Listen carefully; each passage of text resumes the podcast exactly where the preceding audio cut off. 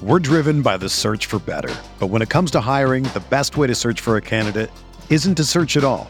Don't search match with Indeed. Indeed is your matching and hiring platform with over 350 million global monthly visitors, according to Indeed data, and a matching engine that helps you find quality candidates fast. Ditch the busy work. Use Indeed for scheduling, screening, and messaging so you can connect with candidates faster. Leveraging over 140 million qualifications and preferences every day, Indeed's matching engine is constantly learning from your preferences, so the more you use Indeed, the better it gets. Join more than 3.5 million businesses worldwide that use Indeed to hire great talent fast. And listeners of this show will get a $75 sponsored job credit to get your jobs more visibility at Indeed.com slash BlueWire. Just go to Indeed.com slash BlueWire right now and support our show by saying that you heard about Indeed on this podcast. That's Indeed.com slash BlueWire. Terms and conditions apply. Need to hire? You need Indeed.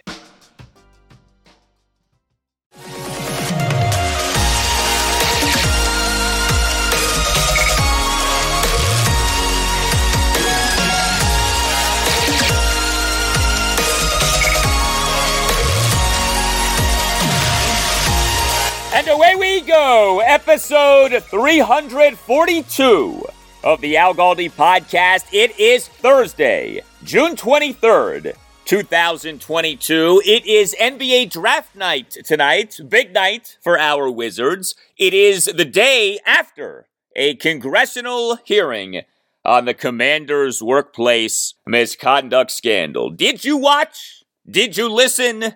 Did you follow? Oh, the hearing was quite the show, and the day ended up being quite the day. Hello and welcome to a Thursday installment of the Al Galdi podcast. Nice to have you with us. Dan Snyder is being subpoenaed. Yeah, that was announced at Wednesday's hearing, which Dan, of course, did not attend. Uh, also, Congress, just hours before the start of the hearing, released quite a bit of evidence, making Dan Snyder and the NFL look even worse in the workplace misconduct scandal and how it has been handled. There is so much to unpack from what went down on Wednesday for the Commanders with Congress. Next segment, we will begin the unpacking. Uh, I'll take you through what mattered the most from Wednesday, including a letter that Dan and Tanya Snyder and Jason Wright sent to Commanders employees and a statement that Ron Rivera put out on Wednesday night. And then I'll welcome on the official counsel of the Al Galdi podcast, Neal Mollen. Uh, Neal is an adjunct professor at George Mason's Law School, the Antonin Scalia Law School. Uh, Neal, as a lawyer, practiced labor and employment law for three plus decades. So the commander's workplace misconduct scandal is right in his wheelhouse. So we're going to get great perspective on what's going on here for Dan Snyder, the commanders in Congress, and you know, after everything that has transpired over the last 48 hours or so, we still don't know where all of this is taking us when it comes to Dan. But I do know this Dan continues to look worse, not better.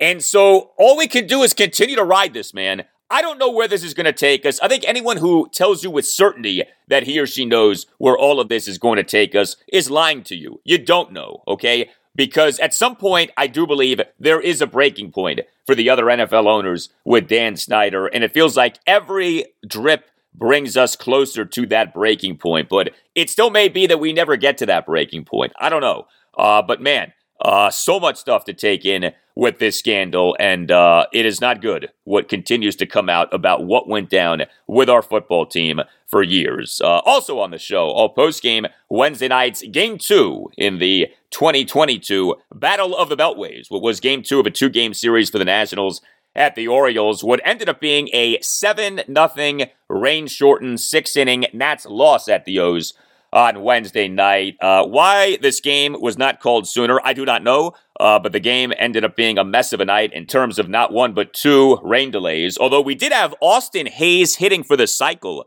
over just the six innings. Uh, we also had Patrick Corbin struggling again, but also Tyler Wells doing well again. Uh, hey, rest in peace, Brig Owens. Uh, I hated seeing this on Wednesday. Brig Owens has died he was 79. Uh, Brig Owens was a star safety for the Redskins in the 1960s and 1970s. He was before my time, but I certainly am aware of who Brig Owens was. He was taken by the Dallas Cowboys in the seventh round of the 1965 NFL Draft out of Cincinnati. Uh, the Cowboys traded Brig to the Redskins in 1966. He played for the Skins from 1966 to 1977. So Brig was a star on those great Redskins teams of the 1970s under George Allen. Brig Owens is second in team history in regular season interceptions. Uh, Darrell Green is number one with 54. Brig is number two with 36, but Brig is number one in team history in regular season interception return yards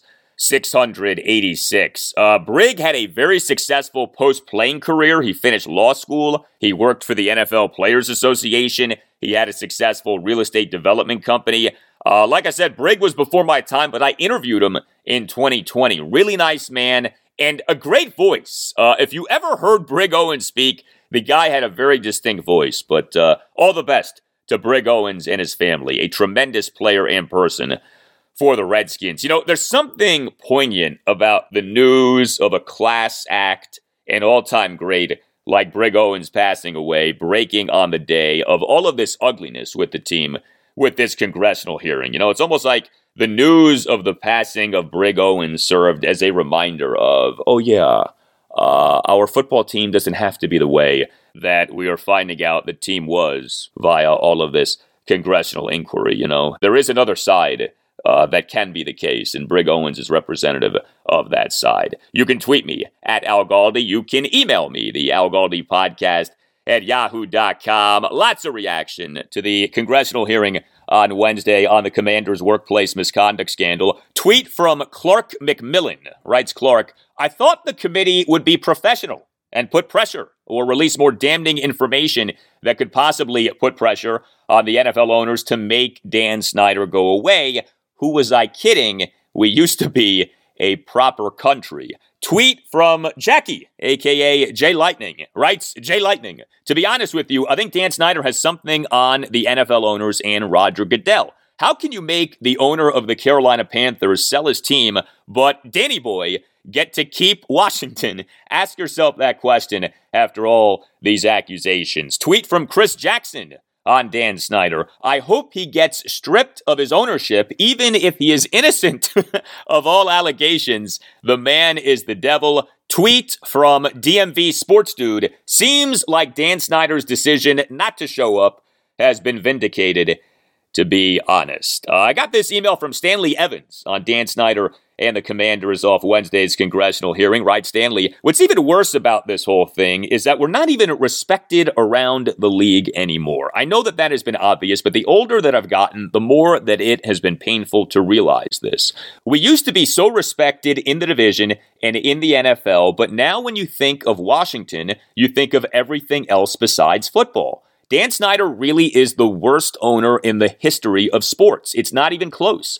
I believe that this puts even more pressure on the players and Ron Rivera to perform because they know exactly how the league perceives them. If they continue to lose, the laughing stock will just grow louder and louder until the team fires Rivera and hires somebody else, and then the vicious cycle will spin again. Until Snyder removes himself as owner or the team somehow starts winning consistently, this team will never be respected by the fans, let alone the league. I'm just a fan who wants to win. I believe that is every fan's goal. Uh, Stanley, thank you for the email. I think that you're right. Uh, every fan of a team wants that team to win, uh, probably more than anything. What the Redskins slash Washington football team slash Commanders have had for decades now is this lethal combination of bad on the field and bad off the field. Like, it would be one thing if the team had been good on the field, but bad off the field, or if the team had been bad on the field, but good off the field, but that the team for decades has been bad, really bad, both on and off the field. That is quite the double whammy. That is a brutal one two punch as a fan of the team, as a supporter of the team. And uh, that's why there are fewer fans of the team and fewer supporters of the team, certainly at least on a percentage basis now as compared to 20 years ago? Well, always know that the law firm of Paulson and Nace will not only support you, but fight for you. If you or someone who you care about has been wronged and you need legal representation, do not hesitate to contact the law firm of Paulson and Nace. If you have a case, contact Paulson and Nace. You can call Paulson and Nace at 202 902 7611. And when you call, make sure that you tell Paulson and Nace that Al Galdi sent you. Paulson and Nace handles medical malpractice, personal injury, birth injury, legal malpractice, and consumer protection cases, offering aggressive advocacy for victims in Washington, D.C. and West Virginia. Paulson and Nace is widely respected throughout Washington, D.C. and West Virginia for the firm's accomplishments both in and out of courtrooms. Chris Nace and Matt Nace are dedicated trial attorneys who do not balk in the face of large insurance companies or well known businesses whose practices or products are directly related to the root of your harm. Paulson and Nace does not accept low settlement offers that benefit the people who caused clients harm more than the offers benefit the clients. Paulson and Nace is not afraid to take a case to trial, and Paulson and Nace wins trials. Paulson and Nace has secured millions of dollars in verdict and settlement amounts for clients to better enable them to care for themselves and their families. Again, if you have a case, contact Paulson and Nace. If you feel that you've been wronged, if you think that you've been wronged but aren't sure, call Paulson and Nace and schedule a no obligation appointment. Yeah, you're obligated to nothing. You can call Paulson and Nace at 202 902 7611. That's 202 902 7611. When you call, make sure that you tell Paulson and Nace that Al Galdi sent you. Schedule a no obligation appointment by calling 202 902 7611. You can also visit paulsonandnace.com. That's paulsonandnace.com. Just make sure that you tell Paulson and Nace that Al Galdi sent you. Paulson and Nace. If you have a case, contact Paulson and Nace.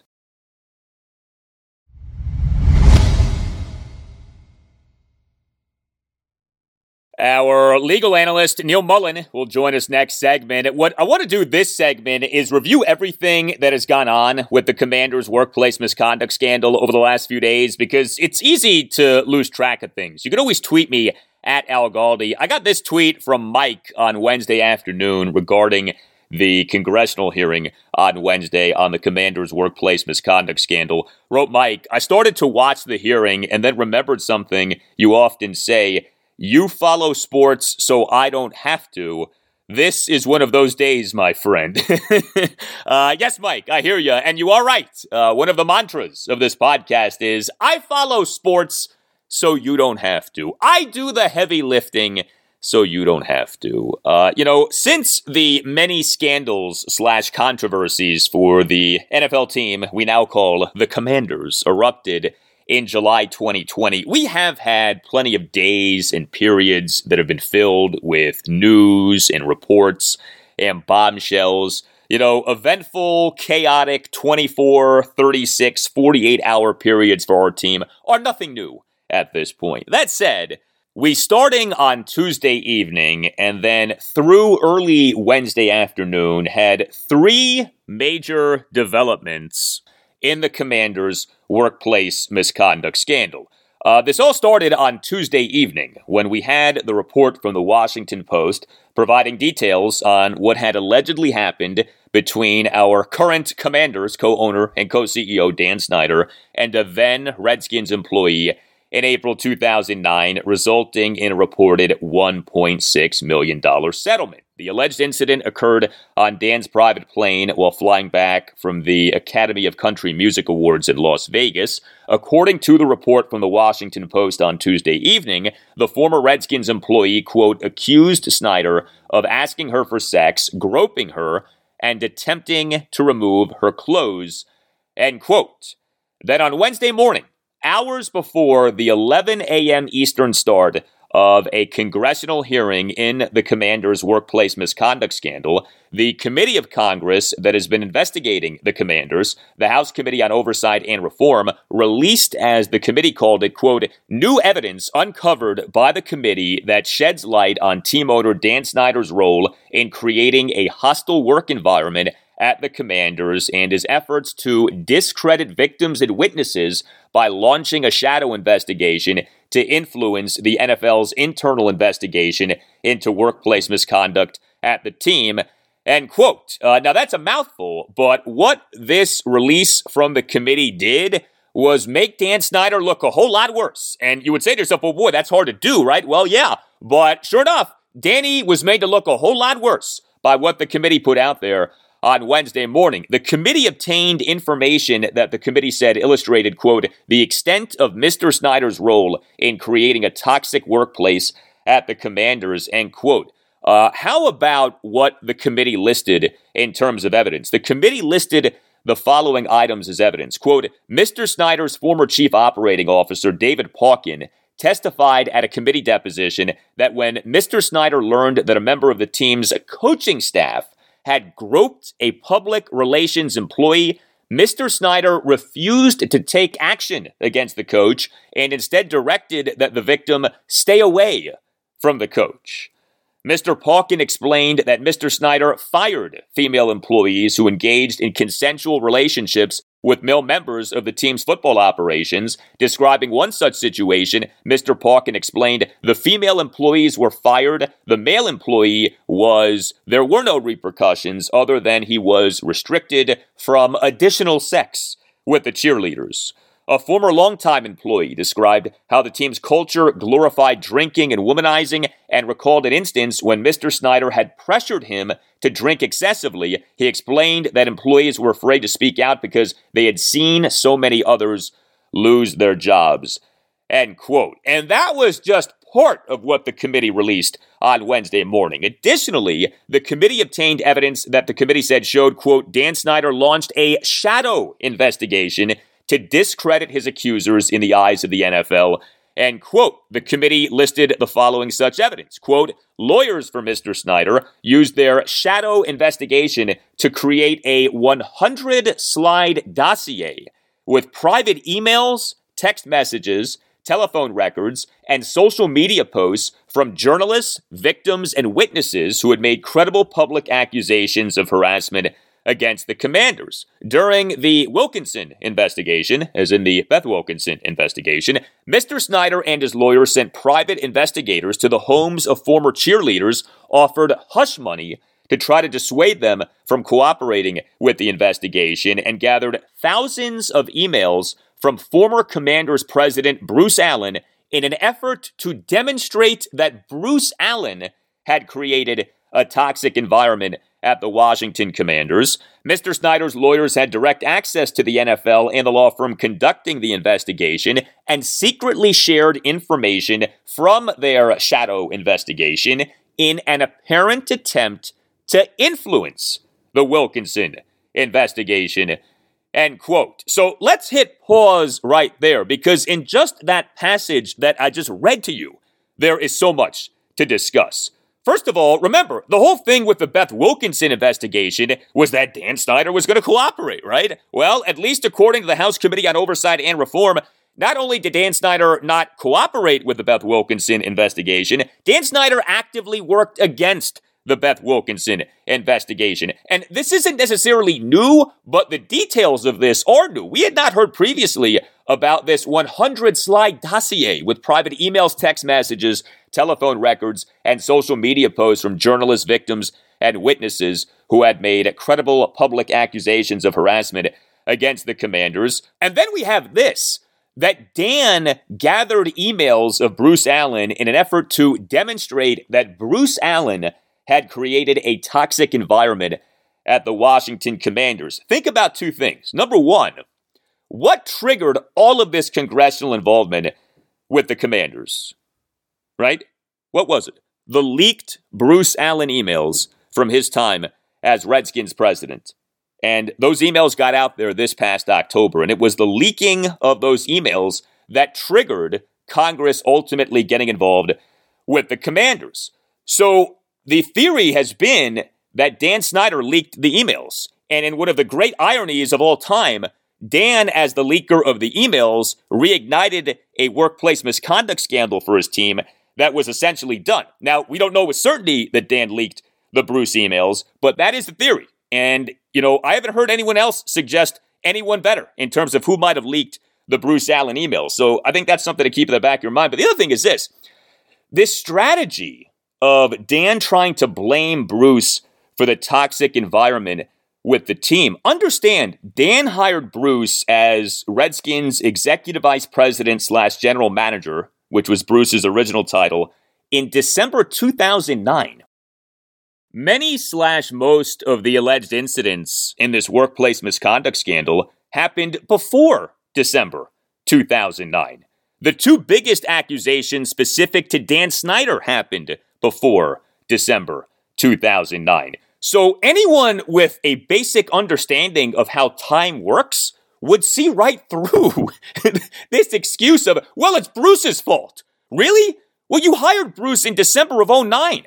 How come there's the Tiffany Johnston allegations against Dan Snyder from 2005 or 2006? How come there's what allegedly happened on Dan Snyder's plane in April 2009? Both of those incidents, which are sexual assault accusations against Dan Snyder, happened before December 2009. So the whole Bruce Allen thing to me is really whacked out. There's more to what the House Committee on Oversight and Reform put out on Wednesday morning. The committee in this release on Wednesday morning also hit the NFL and hit the NFL quite hard, uh, saying, quote, the committee obtained evidence that the NFL was aware of Mr. Snyder's efforts to influence Ms. Wilkinson's investigation and harass and intimidate witnesses through the use of private investigators and abusive subpoenas, but failed to take meaningful action to prevent them. Ultimately, the NFL was briefed on the Wilkinson investigation's findings 16 times, including at least two personal briefings for Mr. Goodell, but chose not to disclose the findings to the public. End quote. So, we had the Washington Post report on Tuesday evening. We had what the House Committee on Oversight and Reform released on Wednesday morning.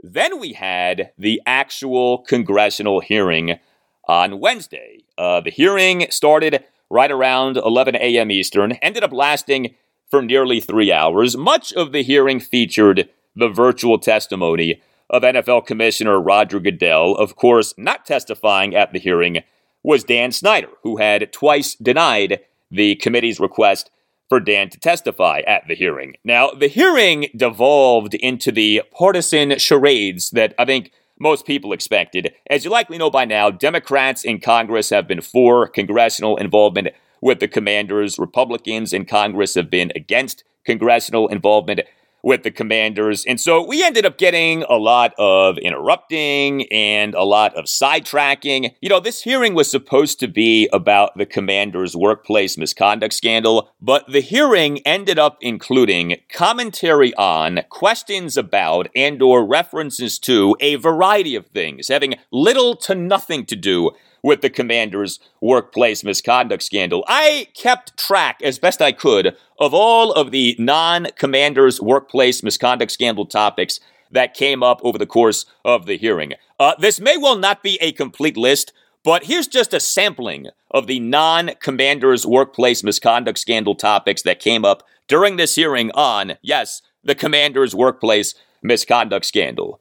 Deflategate, Jack Del Rio, Dave Portnoy of Barstool Sports, concussions, inflation, racism, policing, immigration, the fentanyl crisis, the baby formula crisis, a tampon crisis. I didn't even know that we had that, but we apparently do. All of these things came up at various points in various ways in this nearly three hour hearing on what was supposed to be the commander's workplace misconduct scandal. If you have ever wondered why Congress isn't considered to be a model of efficiency, uh, this hearing was your answer. But all of that aside, we did have major news at the hearing. The hearing wasn't just a bunch of nothing, the hearing ended up being a something. And the something largely had to do with what Representative Carolyn B. Maloney, the chairwoman of the Committee on Oversight and Reform, announced. She announced her intent to issue a subpoena of Dan Snyder next week. Take a listen. If the NFL is unwilling or unable to hold Mr. Snyder accountable, then I am prepared to do so. That is why I am announcing now my intent to issue a subpoena for the testimony of Mr. Snyder for a deposition next week. The committee will not be deterred in its investigation to uncover the truth of workplace misconduct at the Washington Commanders. If the NFL is unwilling or unable to hold Mr. Snyder accountable, then I am prepared to do so. That is why I am announcing now my intent to issue a subpoena for the testimony of Mr. Snyder for a deposition next week. The committee will not be deterred in its investigation to uncover the truth of workplace misconduct at the Washington Commanders. If the NFL is unwilling or unable to hold Mr. Snyder accountable, then I am prepared to do so. That is why I am announcing now my intent to issue a subpoena for the testimony of Mr. Snyder for a deposition next week. The committee will not be deterred in its investigation to uncover the truth of workplace misconduct at the Washington Commanders. If the NFL is unwilling or unable to hold Mr. Snyder accountable, then I am prepared to do so.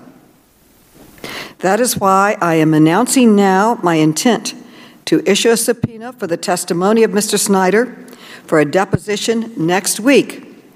The committee will not be deterred in its investigation to uncover the truth of workplace misconduct at the Washington Commanders. So there you go. You know, I had been asking the question and discussing the topic of, well, where is the subpoena of Dan Snyder? If the House Committee on Oversight and Reform truly wants Dan Snyder, to testify so badly, why isn't Congress using its subpoena power? Well, now Congress is using its subpoena power. So that's big news. Now, where it takes us, we're not quite sure. We're going to get into that next segment with Neal Mollen, but that is significant that Congress is, in fact, going to be issuing a subpoena of Dan Snyder. Although, keep in mind, the subpoena is not for another hearing on the commander's workplace misconduct scandal. The subpoena is for a deposition next week, and we'll get into the differences uh, between a hearing and a deposition with Neal Mollen next segment. There's one other thing here, and that is something that came out on Wednesday afternoon. Uh, our commanders, co owners, and co CEOs, uh, Dan and Tanya Snyder, along with team president Jason Wright, uh, they sent out a lengthy letter to employees of the commanders on Wednesday afternoon. Uh, I will not read the entire letter to you. I will read the first page of the letter to you. Quote, to our Washington Commanders team members, subject a reminder of two years of progress. We hope you are enjoying the start of the summer and are as excited as we are about the upcoming season, which will be here before we know it. Even though we'd like to be focusing our attention on preparing for action on the football field, we wanted to reach out and address some of the recent news about the team. As we are sure you have seen in the media, a congressional committee has been looking into the NFL's handling of its investigation of the Washington Commanders' workplace culture. While we respect the committee's desire to learn more about how workplace culture issues can be addressed, some of the comments in the media have portrayed our team in a harsh and negative manner that does not reflect who we are as an organization today nor do they acknowledge that for the past two years we have been dedicated to making much needed and meaningful changes to our workplace culture and improving our diversity, equity, and inclusion practices team wide. Importantly, we recognize that none of these changes could have occurred and been maintained so carefully without all of you. We feel these continuing criticisms fail to recognize and greatly undervalue your daily commitment to excellence in the workplace. As leaders, it is our responsibility to speak out and validate your hard work, credibility, and ethics. Creating greater and more fulfilling work experiences and career opportunities for all of you is the main reason we have been so committed to transforming our workplace culture, and we are very proud of what we have accomplished together. While the work on creating and maintaining a positive, empowering, and inclusive culture at the Washington Commanders will never be complete, we believe our record shows a genuine example of how quickly and comprehensively a transformation of culture can occur.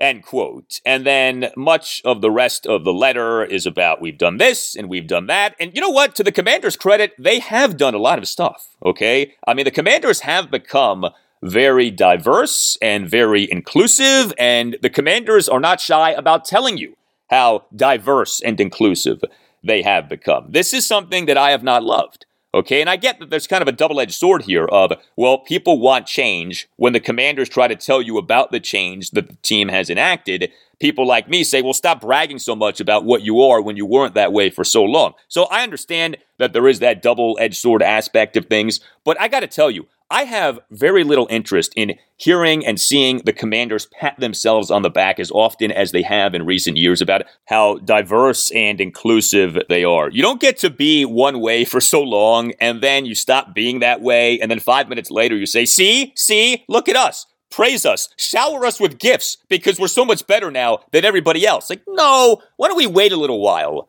and then maybe we can start to give you praise for being as diverse and inclusive uh, as you say you are. But that was part of a lengthy letter that Dan and Tanya Snyder and Jason Wright sent to Commanders employees on Wednesday afternoon. And we were not done because then on Wednesday night, Commanders head coach Ron Rivera issued a statement on Twitter, and there was a good bit to Ron's statement. Quote, with all due respect to the proceedings, I want to clarify a few things.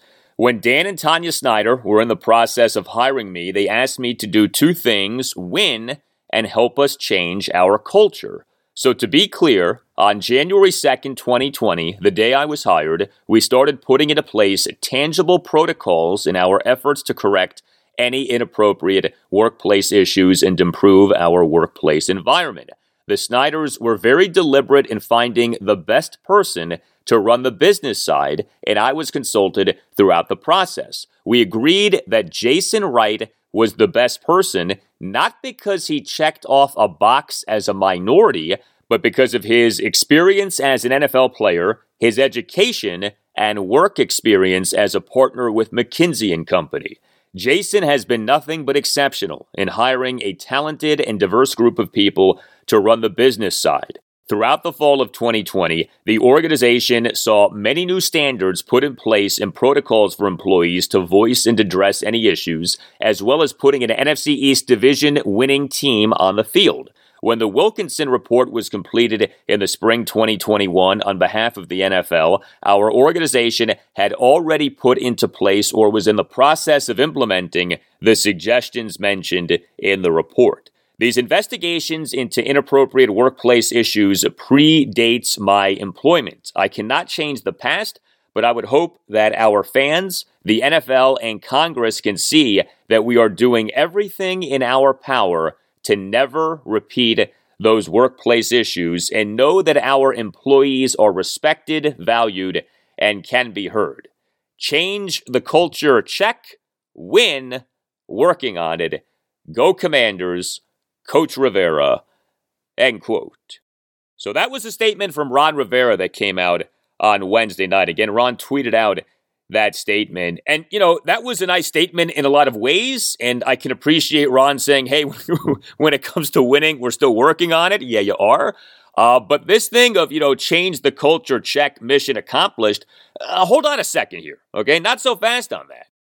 Congress's Committee on Oversight and Reform on Wednesday morning released, as the committee called it, quote, new evidence uncovered by the committee that sheds light on team owner Dan Snyder's role in creating a hostile work environment at the Commanders and his efforts to discredit victims and witnesses by launching a shadow investigation to influence the NFL's internal investigation into workplace misconduct at the team. End quote. That second part there efforts to discredit victims and witnesses by launching a shadow investigation to influence the NFL's internal investigation into workplace misconduct at the team. That all allegedly happened after January 2nd, 2020. So when Ron Rivera says change the culture, check, uh, no. Now, I do think that improvements have been made, okay? But Dan Snyder is still the owner of the team. And Dan Snyder, at least according to Congress, perpetuated a major disruption of the Beth Wilkinson investigation, a disruption that included harassing and intimidating witnesses. That's not changing the culture for the better. And again, that all allegedly happened after January 2nd, 2020. I can appreciate where Ron Rivera is coming from. I'm sympathetic uh, to all of the stuff that Ron has had to deal with some of which he had no idea that he would have to deal with when he took over as head coach of the team. We now call the Commanders on January 2nd, 2020. But I think we need to a slower roll when it comes to saying change the culture, check, mission accomplished. I think improvements have been made. I think that's pretty clear. But uh, there's still the guy at the top. His name is Danny Boy, and he still is in place as the owner of the team. And he is the root cause. He is the source of all of this workplace misconduct scandal stuff. We all know that. He's still there. And if you go by what was put out by Congress on Wednesday morning, uh, his behavior, anyway, hasn't changed nearly as much as it has needed to change. All right, so with all of that as a setup, uh, we up next will welcome on legal analyst Neal Mollen to make sense of everything. Neal is straight ahead.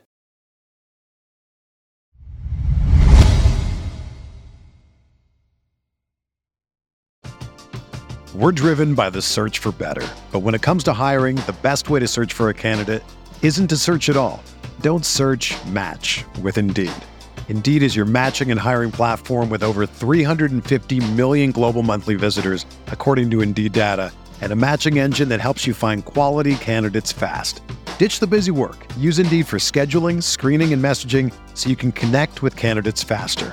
Leveraging over 140 million qualifications and preferences every day, Indeed's matching engine is constantly learning from your preferences, so the more you use Indeed, the better it gets. Join more than 3.5 million businesses worldwide that use Indeed to hire great talent fast. And listeners of this show will get a $75 sponsored job credit to get your jobs more visibility at Indeed.com slash BlueWire. Just go to Indeed.com slash BlueWire right now and support our show by saying that you heard about Indeed on this podcast. That's Indeed.com slash BlueWire. Terms and conditions apply. Need to hire? You need Indeed. The longest field goal ever attempted is 76 yards. The longest field goal ever missed? Also 76 yards. Why bring this up? Because knowing your limits matters, both when you're kicking a field goal and when you gamble. Betting more than you're comfortable with is like trying a 70 yard field goal. It probably won't go well. So set a limit when you gamble and stick to it. Want more helpful tips like this? Go to keepitfunohio.com for games, quizzes, and lots of ways to keep your gambling from getting out of hand.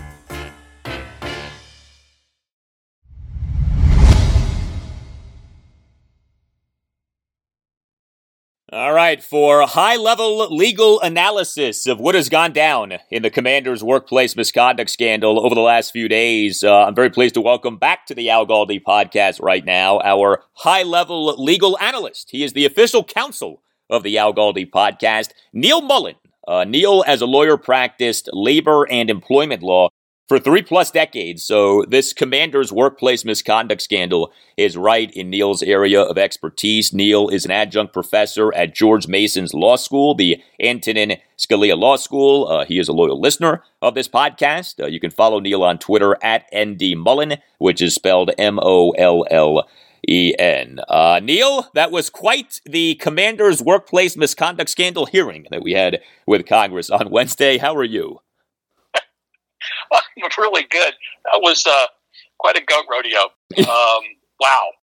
Uh, I think that wow is the perfect word to capture what went down at this congressional hearing on Wednesday on the commander's workplace misconduct scandal. Well, let's just get right to the biggest item from the hearing on Wednesday, and that is Representative Carolyn B. Maloney, chairwoman of the Committee on Oversight and Reform, announcing her intent to issue a subpoena of Commander's co owner and co CEO Dan Snyder for a deposition next week. Uh, what do you make of that? And what do you think is coming here? Well, typically the committee would try to work this out uh, cooperatively and avoid going through the subpoena route. So it's not a surprise that they tried to go down that route, but obviously uh, Dan Snyder was having none of that.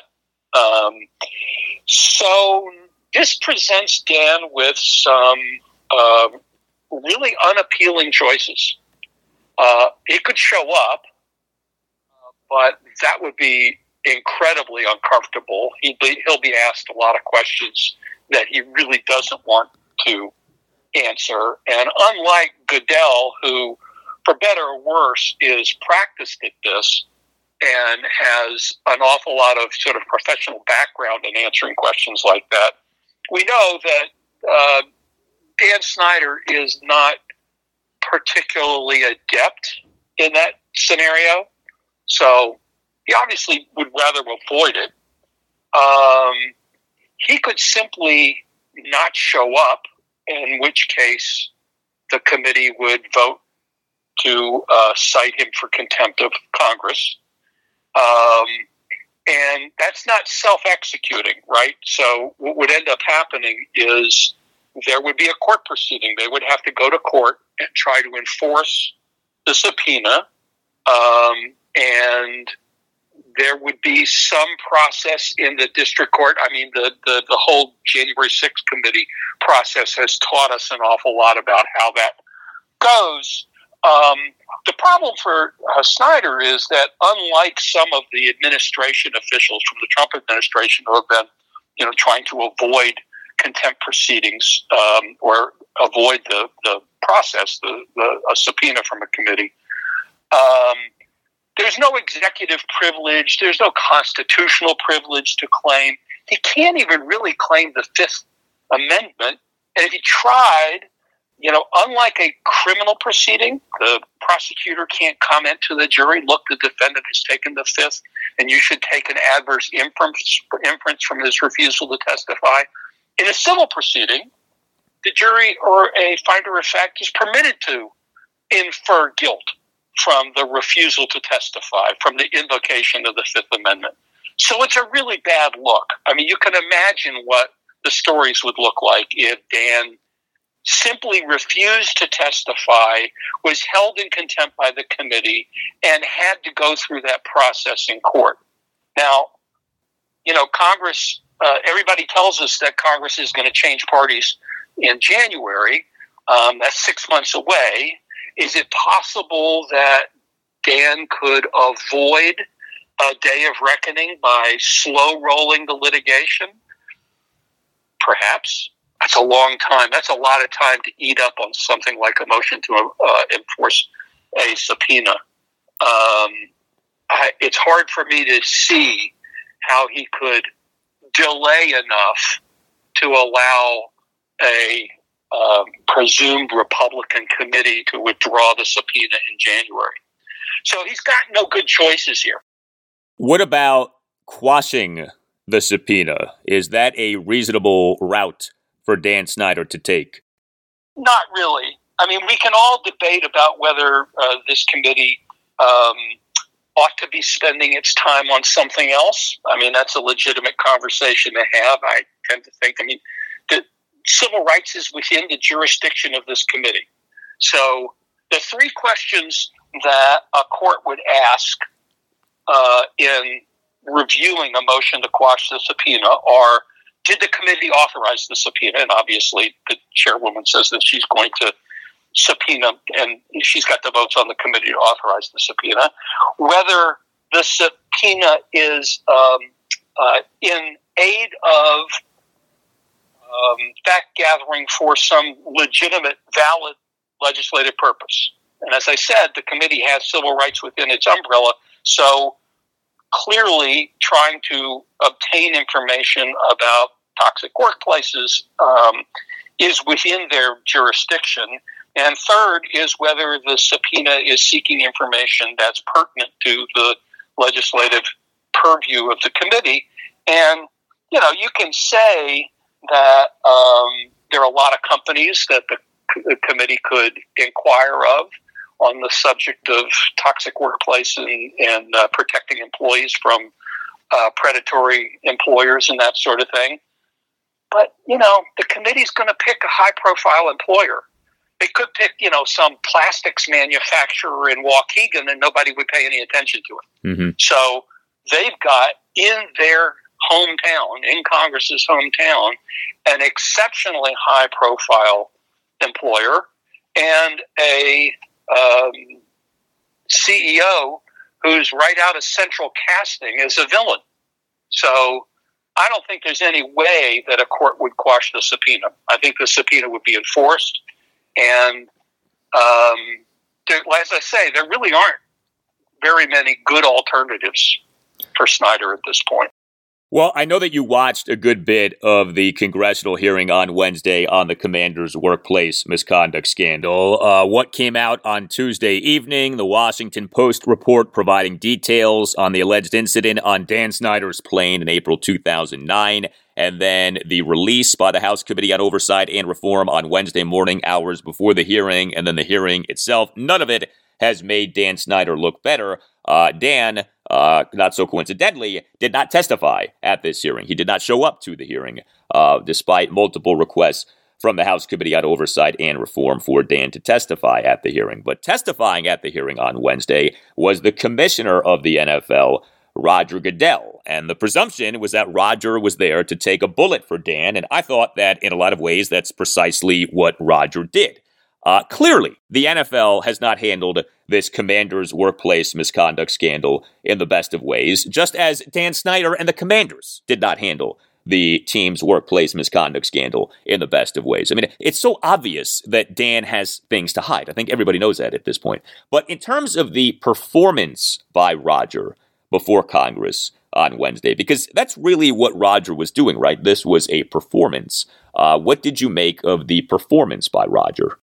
Well, um, you know, he was getting whipsawed by questions from various corners of the committee that had nothing to do with the commanders or Dan Snyder, why you know Portnoy can't go to NFL games. And it's just incredible uh, the, the the misdirection. Yeah, uh, we want to know. We want to talk about Jack Del Rio and his his tweets.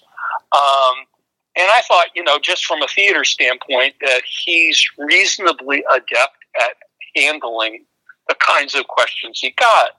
The problem is that um, the NFL story has not been entirely consistent, and his performance with respect to managing the investigation and uh, bringing Dan to heel has been poor. And so there was an awful lot of questioning along those lines, and he had no good answers for those. I mean, his whole idea about the uh, common interest privilege or common interest agreement is just, um, he really had no good answers for that.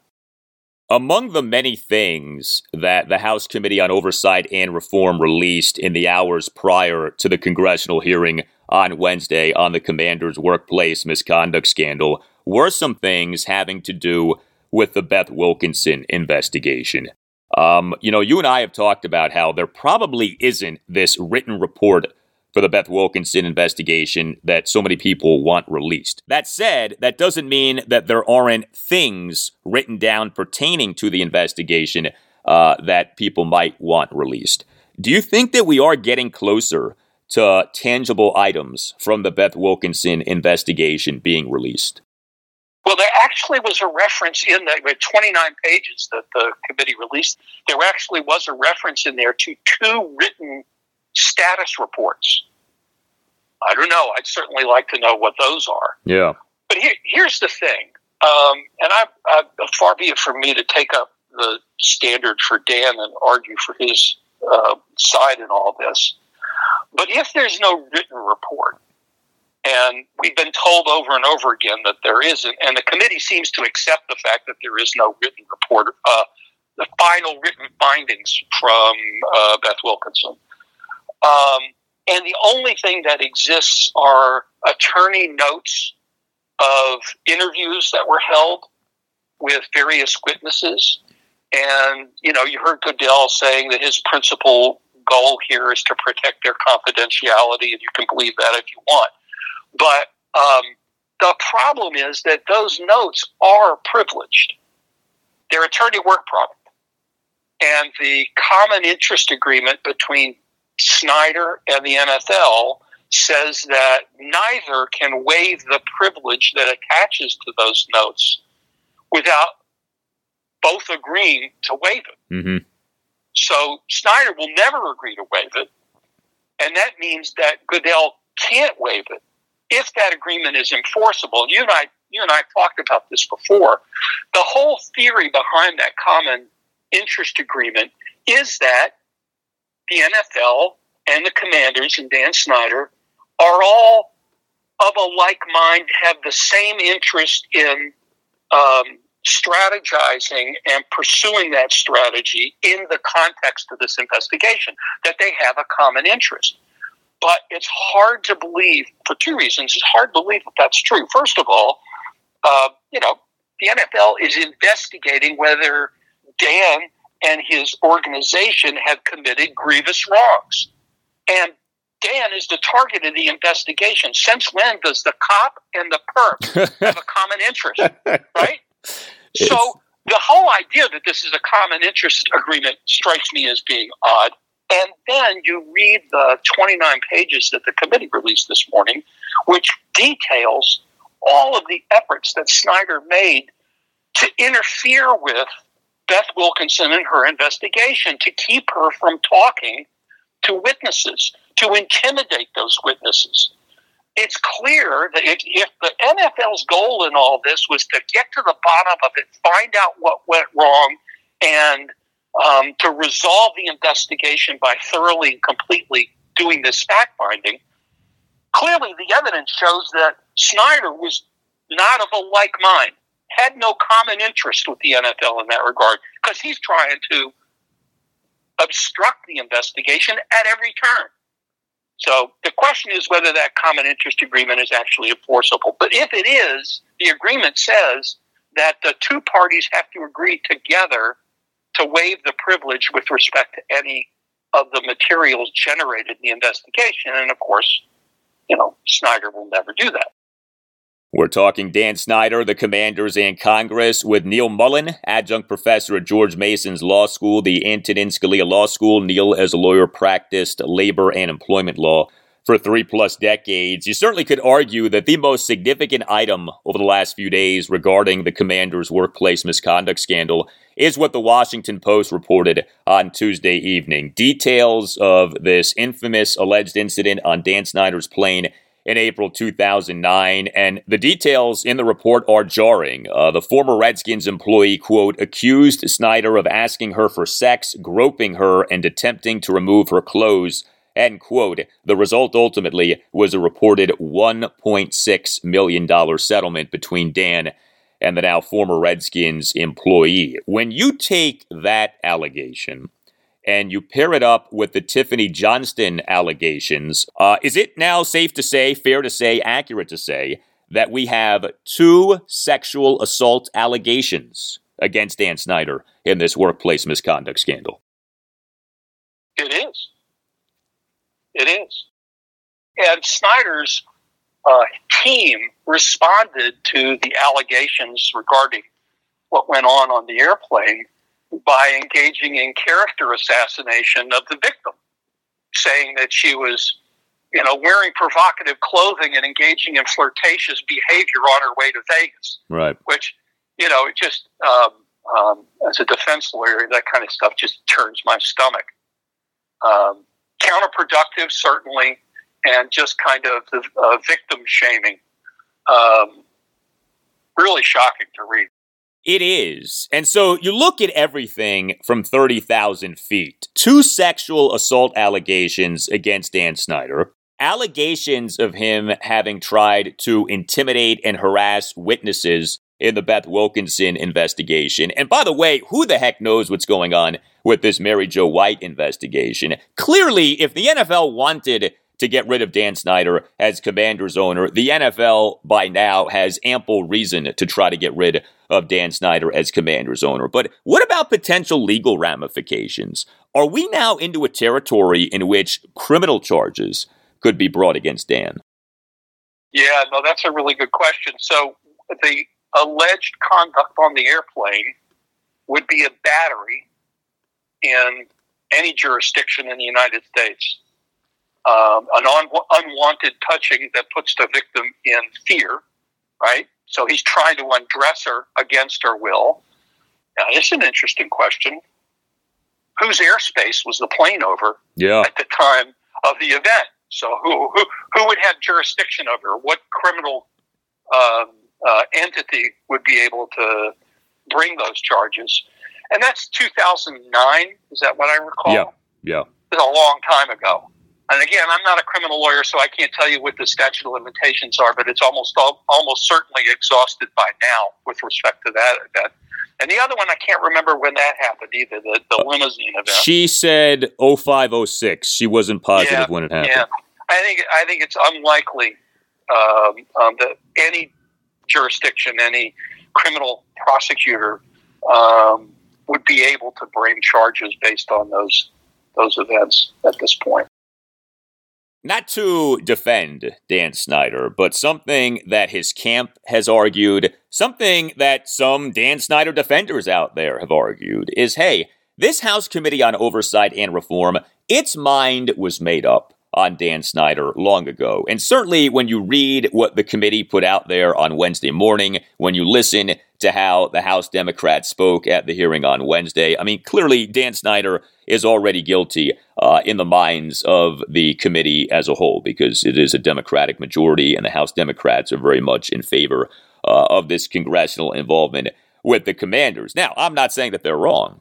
But from the perspective of trying to get Dan Snyder at this hearing on Wednesday, should the committee perhaps have softened its approach so as not to be so obvious in already having assumed guilt on the part of Dan Snyder? Or do you think that the committee looked at things as this guy's not showing up, so we're just going to go all in and hammer this guy even before this hearing ever happens? I I think they knew that he was never going to show up. And I think that uh, competent legal counsel would have suggested that it's counterproductive for him to show up.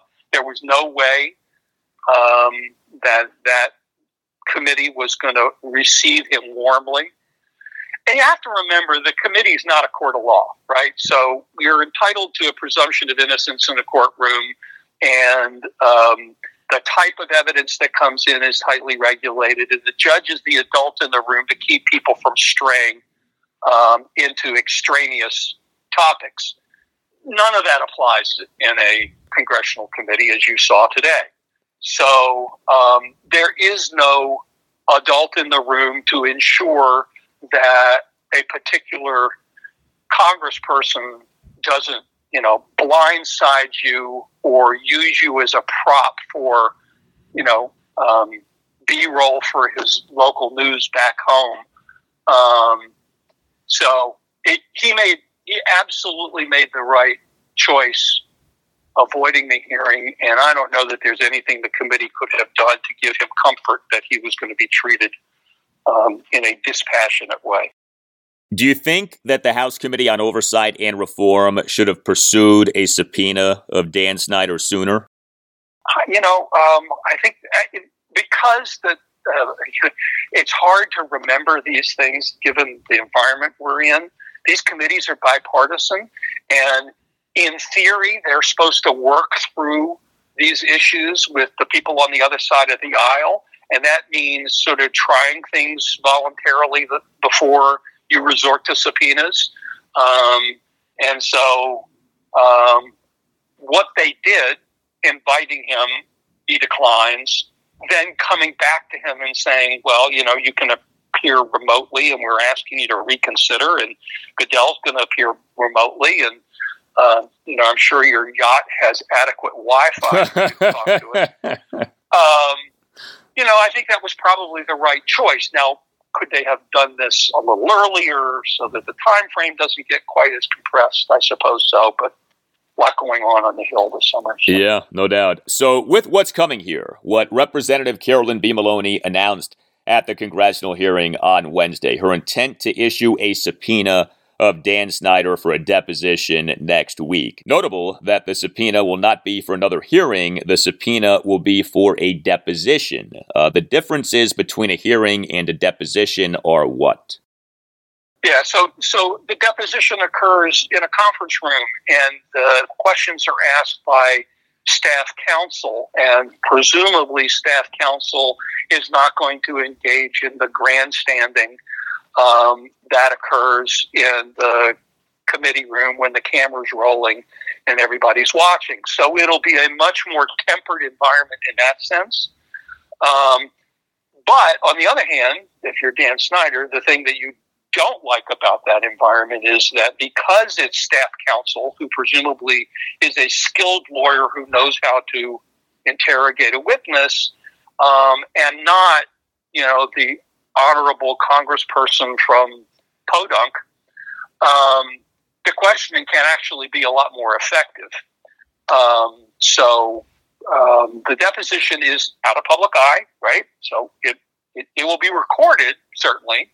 There'll be a camera there, there'll be a transcript, and we will probably read about or see video of the deposition. Um, but it's not going to happen live on TV with a bunch of grandstanding congresspeople. So Dan Snyder with him at the deposition can have his lawyer. Absolutely. And so that's another thing about Dan Snyder not agreeing to testify at the congressional hearing on Wednesday. Had Dan testified virtually, Dan next to him would not have had his lawyer. I can speak from personal experience. His lawyer would probably have agreed to go to Cannes. Oh, you think so? Okay. To sit by his side. Yeah, okay. I would. Yeah. In fact, if he calls me, you know. yeah, you're up for the task, huh? I, am up for the trip anyway. But I would think if you're doing what Congress wanted Dan to do, you very much want your lawyer next to you as opposed to being in a Zoom window next to you. I would think that that makes a difference, or am I wrong? 100%. You can't kick your client under the table when you're on Zoom. Yeah, yeah, that makes a lot of sense. Neal Mollen, adjunct professor at George Mason's Law School, the Antonin Scalia Law School. Neal, as a lawyer, practiced labor and employment law for three plus decades. Neal, it is always interesting with our football team, as you well know, and uh, certainly what happened on Wednesday is not the end of this entire commander's workplace misconduct scandal ordeal. I always appreciate your insight and your time. Thank you so much, and all the best to you. It's a delight to talk to you. I'll take care.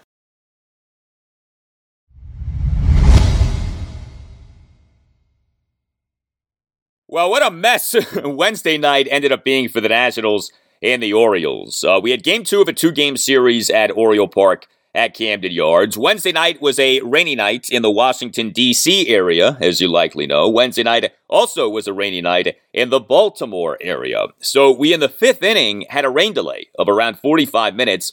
The game was resumed despite the game at that point being official and despite rain very much being in the forecast for the rest of the night. Uh, we then, after six innings, had another rain delay. And then the game ultimately, mercifully, was called. And so the result ended up being a 7 nothing rain shortened six inning Nats loss at the O's. Uh, time of game 2 hours 32 minutes. Total time of rain delays 1 hour 46 minutes. God bless those who were at Oriole Park at Camden Yards. Although those who were at Camden Yards uh, and were O's fans uh, did end up seeing the O's back in the win column. And the Orioles again in the win column. Yes, Joe Angel, the win column. Now, there weren't many people at Oriole Park at Camden Yards on Wednesday night. Official attendance a mere 12,630, uh, but the O's did get the win. Uh, the O's in this 2022 regular season now are 31 and 39, uh, last in the American League East. The Nats now in this 2022 regular season at 25 and 47, last in the National League East, second worst record in the NL, and the Nats have the worst run differential in the majors at minus 113. Uh, despite this being a rain shortened six inning mess of a game on Wednesday night, we did have something special take place. Uh, Austin Hays hit for the cycle. Uh, now, Austin Hays on Tuesday night really struggled. Hays in the Nats 3 0 win at the O's on Tuesday night as the Orioles starting left fielder and number four batter, 0 for 4 with four strikeouts. But boy, did he bounce back on Wednesday night. Hays on Wednesday night as the Orioles starting center fielder and number one batter hit for the cycle. And he did this in four plate appearances. Uh, Hays went four for four with three RBI and three runs, and he had an outfield assist. The guy was everywhere on Wednesday night over the six innings of the game. Uh, Hays in the top of the first throughout Juan Soto, uh, and by quite a bit at third base in Soto's attempt to advance two bases on a Josh Bell one out single to shallow right center field, as we had yet another instance this season of Juan Soto making it out on the base paths. Uh, Hays in the Orioles one run first, a leadoff infield single up the middle. Hays in the Orioles two run third, a leadoff homer to left field, over the wall, over the Great Wall of Baltimore, and on an 0 2 pitch for a 2 0 Orioles lead. The homer went a projected 405 feet per Statcast. Hays in the bottom of the fourth, a two out first pitch opposite field triple off the right field scoreboard. And Hays in the Orioles 4 1 sixth uh, in the pouring rain, a two out, two run double to deep left center field for a 5 0 Orioles lead. Austin Hays, four plate appearances, gets himself the four hits necessary for the cycle. O's manager Brandon Hyde during his post-game press conference on Wednesday night on Austin Hays. That's incredible. What a special night and beyond incredible accomplishment for a, a player to do something like that. Um, especially you know he had a tough night last night and comes out tonight and just has this unbelievable epic game. So congratulations to him. Is that one of those performances that just like I don't know maybe is like a poster child for, for an All Star game bid? Uh, you see like when he does stuff like that. It's like, well, that's going to be awesome. It's going to be shown nationally and on Sports Center and um, talked about tomorrow. So um, you know I hope that he you know people recognize it and look at see looking into start looking into the kind of year he's having because it's he's putting together a great first half. The fact that he had an outfield assist to go along with it does just show the different ways that Austin can. Yeah, I mean, he's impacting the game on both sides of the of the baseball. He's playing uh, incredible Gold Glove type defense on top of um, swinging the bat extremely well. So it's. Uh, it's been fun to watch his growth as a player. He's he's starting to come and really come into his own. Yeah, what a night for Austin Hays. He has been the Orioles' best player so far this season. Uh, Austin Hays in this 2022 regular season now, batting average of 287, on base percentage of 347, slugging percentage of 482. Uh, the O's for the game on Wednesday night, seven runs, 11 hits, two walks, three for nine with runners in scoring position. The Nats for the game on Wednesday night, no runs, a mere three hits. Nats did work five walks, but went 0 for 1 with runners in scoring position. Uh, the Nats on Wednesday night, as was the case for the O's on Tuesday night, just one at bat the entire game with a runner in scoring position. Uh, the biggest item for the Nats on Wednesday night, another bad outing for Patrick Corbin. Uh, the Nats' run of three consecutive impressive starts by starting pitchers came to an end, came to a screeching halt on Wednesday night, thanks to Patrick Corbin. Corbin on Wednesday night failed to last for more than four innings. For a second consecutive start, he allowed three runs in four innings. Uh, Corbin gave up seven hits, two home runs, a triple, two doubles, and two singles. Now, he did have six strikeouts versus one walk, that's an odd strikeout to walk ratio for a guy who only lasted for four innings. And Corbin in the game did throw a lot of strikes 83 pitches, 63 strikes versus just 20 balls. So this was kind of an odd final line for Corbin, but he again gave up way too many hits. Uh, Corbin in the bottom of the first allowed a run. He gave up a leadoff infield single to Austin Hays up the middle. Corbin gave up a single to Trey Mancini off the glove of a leaping second baseman in Cesar Hernandez and into center field. And Corbin gave up a one out opposite field RBI double to Ryan Mountcastle off the right field scoreboard for a 1 0 Orioles lead, despite Mountcastle having been down to the count at one point 0 2. Uh, that was an impressive plate appearance by Mountcastle, but that also was a bad plate appearance for Patrick Corbin in terms of having had Mountcastle down 0 2. You end up letting Mountcastle get you to the tune of a one out opposite field RBI double. Uh, Corbin in the bottom of the third allowed two runs. Uh, he gave up a leadoff homer to Austin Hays to left field over, yes, the Great Wall of Baltimore on an 0 2 pitch for a 2 0 Orioles lead. Uh, the homer, as I mentioned earlier, winner projected 405 feet per Statcast. And then Corbin, in that two run third for the Orioles, gave up a one out solo homer to Anthony Santander to left center field for a 3 0 Orioles lead. That homer went a projected 414 feet per Statcast. And Corbin wasn't done. He, in that inning, then gave up a two out double to Adley Rutschman down the left field line. Corbin issued a two out 11 pitch walk of Tyler Nevin despite Nevin having been down to the count at one point. 1 2. So, multiple instances over just the first few innings on Wednesday night of batters being down to Corbin 0 2 or 1 2. And Corbin not only doesn't put those guys away, but ends up putting those guys on base and in some instances ends up giving up run scoring hits. Uh, Corbin did toss a scoreless bottom of the fourth, but he in that inning gave up a two out first pitch opposite field triple to Austin Hays off the right field scoreboard. So Patrick Corbin on Wednesday night failed to last for more than four innings for a second straight start. His previous outing came in the Nats' 10 1 loss to the Philadelphia Phillies at Nationals Park last Thursday night. Corbin in that game, nine runs, two earned in three and third innings. He gave up eight hits in that game, including two home runs, both of which were by the ex Nat Kyle Schwarber. Here we are now. Patrick Corbin, he has made 15 starts in the 2022 regular season. That's close to half a season for a starting pitcher because, you know, a starting pitcher who stays healthy for an entire year is going to end up making 32, 34 starts. So we're not far from the midway mark here in terms of just the Nats 2022 regular season overall, but in particular, someone like Patrick Corbin, if in fact he is staying healthy this season. And that is something that Corbin has done over these last few years. He has stayed healthy, he has posted. But Corbin now, in this 2022 regular season, over his 15 starts, has an ERA of 660 and a whip of 179.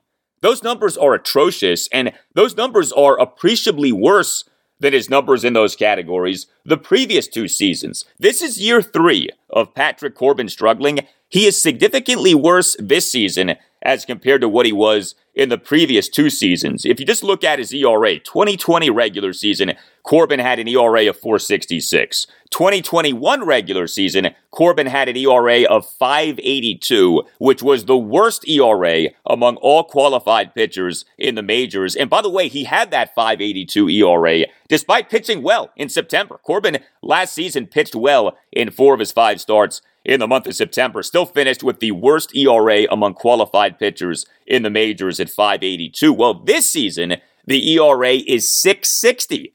I mean, again, significantly worse than what the ERA was for last regular season, which again, he finished as having the worst ERA among all qualified pitchers in the majors. It's not just that Patrick Corbin is still struggling, it's that he's getting worse.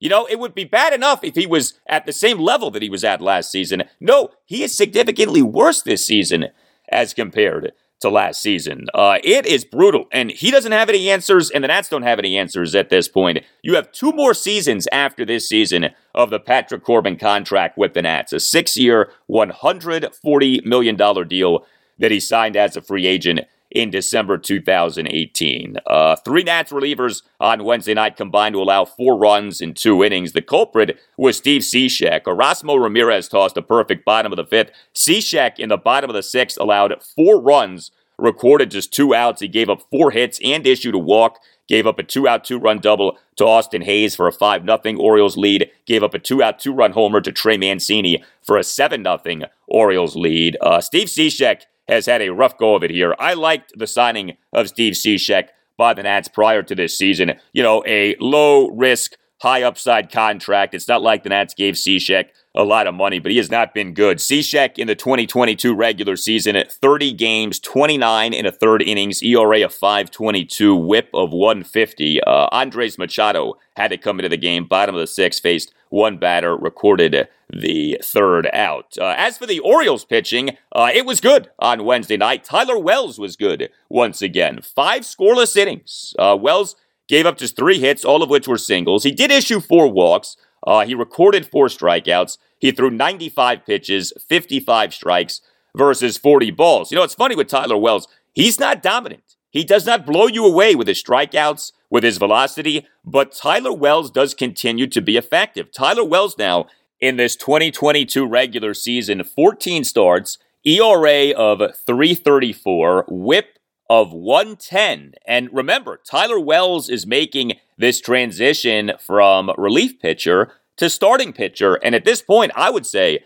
Tyler Wells has been the Orioles' best starting pitcher this season. In fact, it's not even a conversation at this point because you've had three guys really fall off the cliff over these last few weeks in Bruce Zimmermann, Kyle Bradish, and Jordan Lyles, although Lyles uh, was pretty good in his outing on Tuesday night. But Wells has emerged here as the Orioles' best starting pitcher so far this season. I give the guy a lot of credit. Uh, no game for the Nats on Thursday. Next up for the Nats is a three game series at the Texas Rangers this weekend, Friday through Sunday. Next up for the O's is a four game series at the Chicago White Sox. Game one Thursday night at 8:10. Dean Kremer, who has been good lately, versus Johnny Cueto.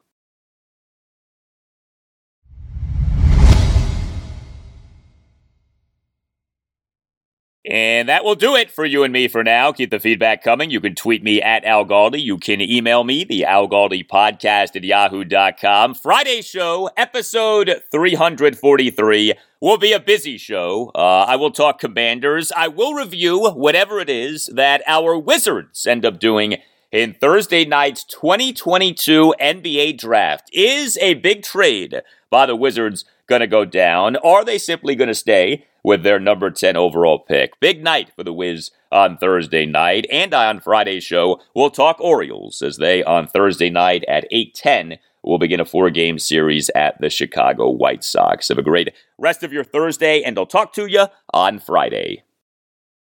If the NFL is unwilling or unable to hold Mr. Snyder accountable, then I am prepared to do so.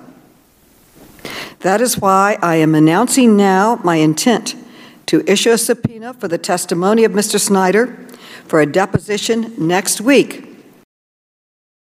Everyone is talking about magnesium. It's all you hear about. But why? What do we know about magnesium? Well, magnesium is the number one mineral that 75% of Americans are deficient in. If you are a woman over 35, magnesium will help you rediscover balance, energy, and vitality. Magnesium supports more than 300 enzymatic reactions in your body, including those involved in hormonal balance. From functional medicine doctors to mental well being and female hormone experts, we all know that magnesium is the one mineral to improve all aspects of well being and health. But which one? Magnesium Breakthrough from Bioptimizers, the trusted choice recommended by leading experts with seven best absorbed forms of magnesium to ensure your body receives the support it needs for overall well being. Go to bioptimizers.com slash balance today and use code BALANCE10 for 10% off. Support your journey to wellness at B-I-O-P-T-I-M-I-Z-E-R-S dot com forward slash balance. Magnesium Breakthrough from Bioptimizers, your foundation to optimal health and vitality.